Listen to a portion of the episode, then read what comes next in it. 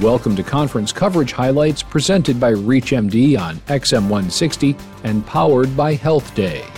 Conference coverage highlights features the latest clinical information and research findings from the Radiological Society of North America's 95th Scientific Assembly and annual meeting. The meeting took place November 29th to December 4th in Chicago. I'm your host, Dr. Mark Kina. And I'm Sue Berg. Research was presented at the meeting with over 100 scientific sessions, 250 abstract presentations, and numerous workshops and technical exhibits. This year's meeting attracted more than 57,000 attendees from around the world.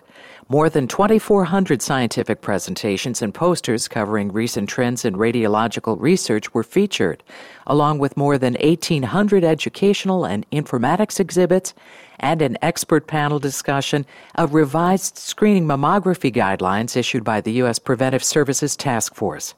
The theme for this year was Quality Counts, referring both to the need to track the performance of radiologists and the need to track patient outcomes and monitor the appropriateness of various imaging studies. Dr. Robert M. Quencer, Scientific Program Committee Chair, said that overordering of imaging studies is a major concern in radiology and in all corners of healthcare. Meeting highlights included the Eugene P. Pendergrass New Horizons Lecture, delivered by Graeme M. Bydder of the University of California in San Diego.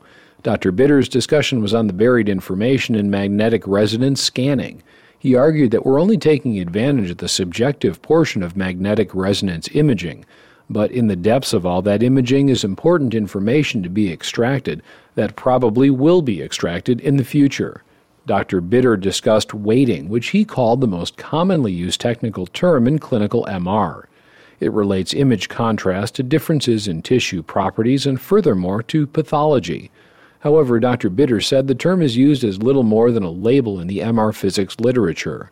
According to Dr. Bydder, this lack of quantitative definition is a barrier to understanding and implementing quantitative studies on signal and contrast.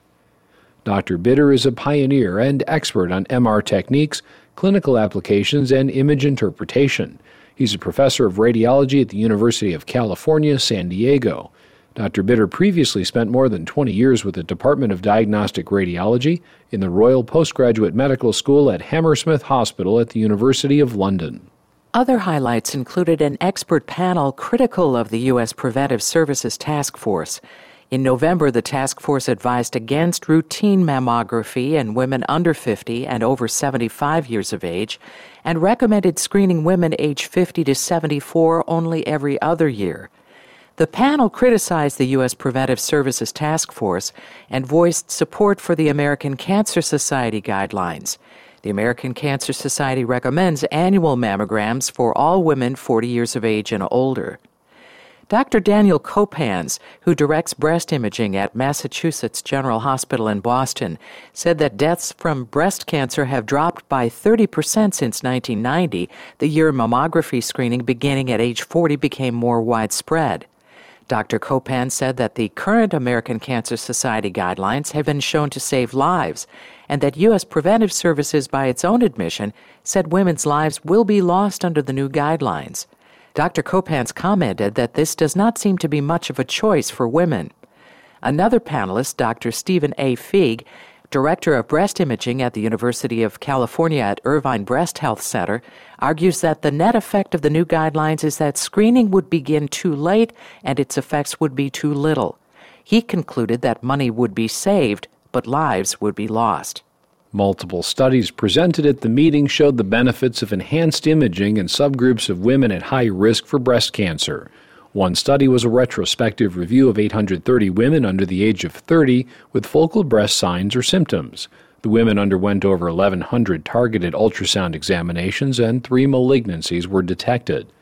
The authors reported that all cancers were detected with ultrasound, suggesting that mammography may not be indicated in this setting.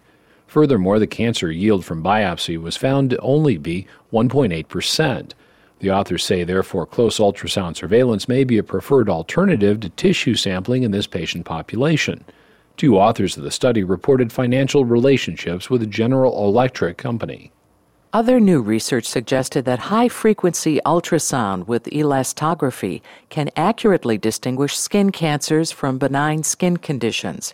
The study involved 40 patients with malignant tumors and non malignant skin conditions. One of the study's co authors said in a statement that dermatologists tend to biopsy any lesions that seem visually suspicious for disease. As a consequence, many benign lesions are needlessly biopsied in order to minimize the risk of missing a potentially deadly melanoma.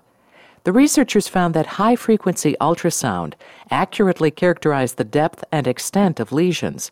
Further, they found that elastography identified 98% of lesions that had malignant findings on biopsy and 82% of benign lesions.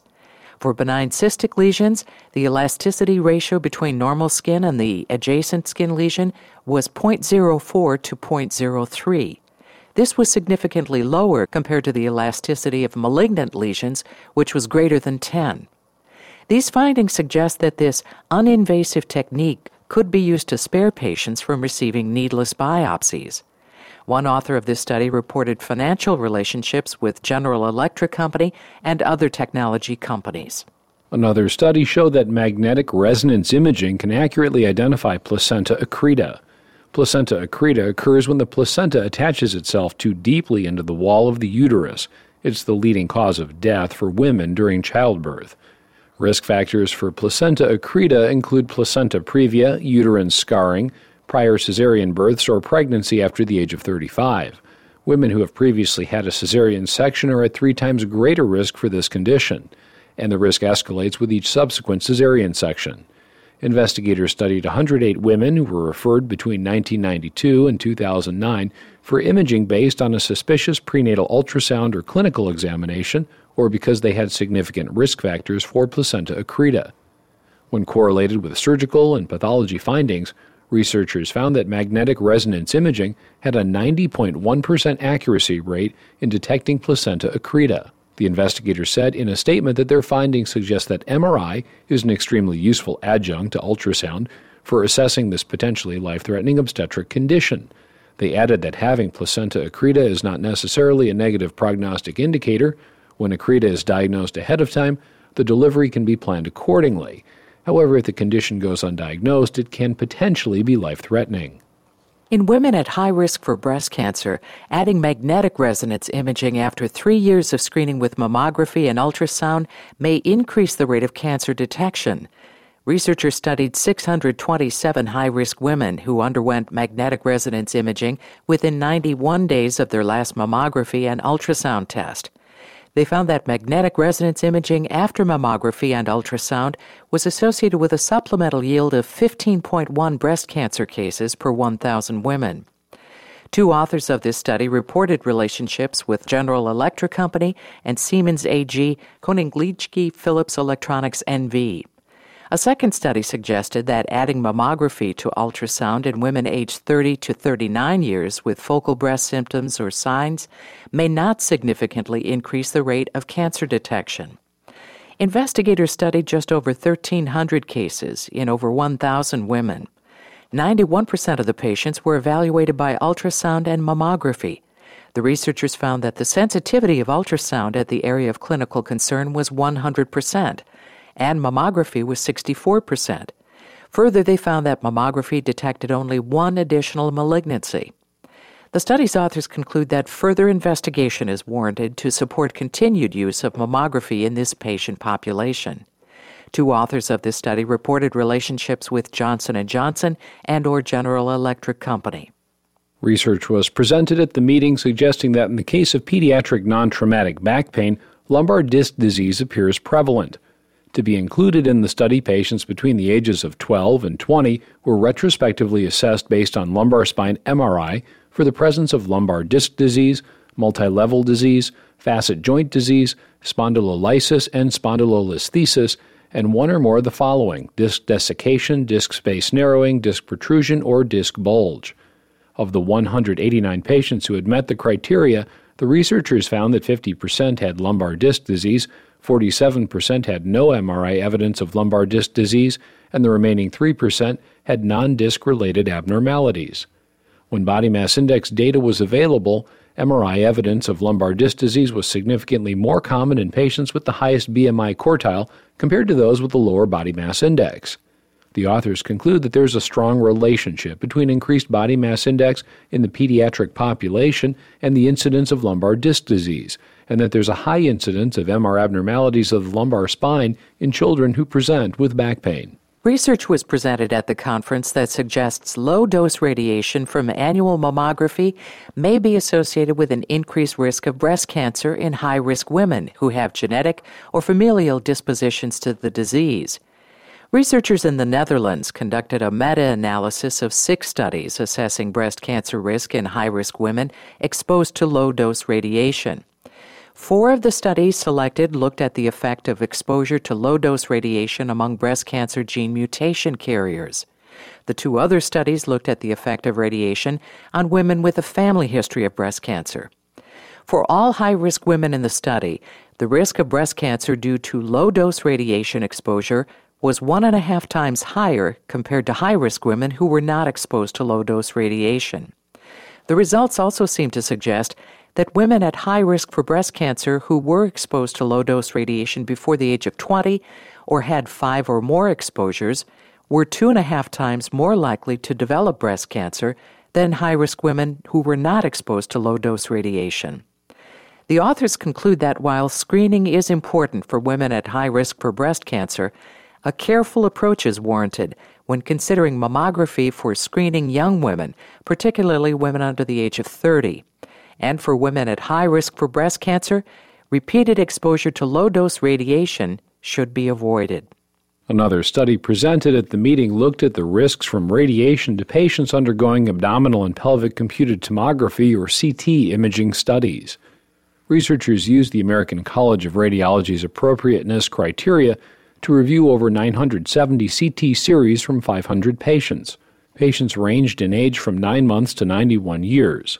All the CT studies were performed at outside institutions and submitted to the university for interpretation.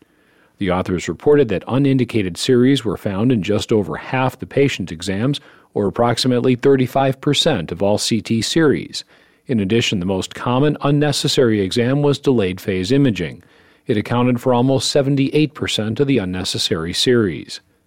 The investigators calculated that average excess radiation exposure from unnecessary scans was 11.3 millisieverts, equal to 113 chest x rays or three years of naturally occurring background radiation.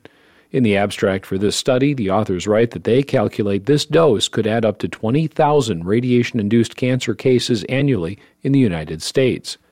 The authors conclude that the practice of adding unindicated non contrast and delayed series to abdominal and pelvic CT examinations may represent a potential public health danger without any associated clinical benefit. One author of this study reported financial relationships with NeuWave Medical Incorporated and Covidien AG. Finally, radiologists may be able to accurately diagnose acute appendicitis remotely with the aid of a handheld device or mobile phone equipped with special software. Researchers assessed the diagnostic accuracy of five radiologists using iPhone G3s equipped with Osirix Mobile's medical image viewing application. The radiologists reviewed computed tomography examinations of the abdomen and pelvis of 25 patients with right lower quadrant pain. The authors found that the radiologists correctly identified the 15 patients with confirmed acute appendicitis with more than 99% accuracy there was one false negative reading and no false positives.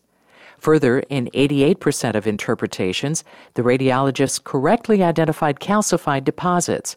They correctly identified inflammation near the appendix 96% of the time and fluid near the appendix 94% of the time. The authors conclude this technology may be useful for emergent consultations, particularly in academic settings where on call faculty physicians may not have immediate access to a computer. The OsiriX software has not been approved by the Food and Drug Administration. Thank you for listening to conference coverage highlights from the Radiological Society of North America's 95th Scientific Assembly and Annual Meeting. This meeting took place November 29th through December 4th in Chicago. Conference Coverage Highlights is a presentation of ReachMD Radio, broadcast on XM 160 and by live stream at ReachMD.com, and powered by Health Day.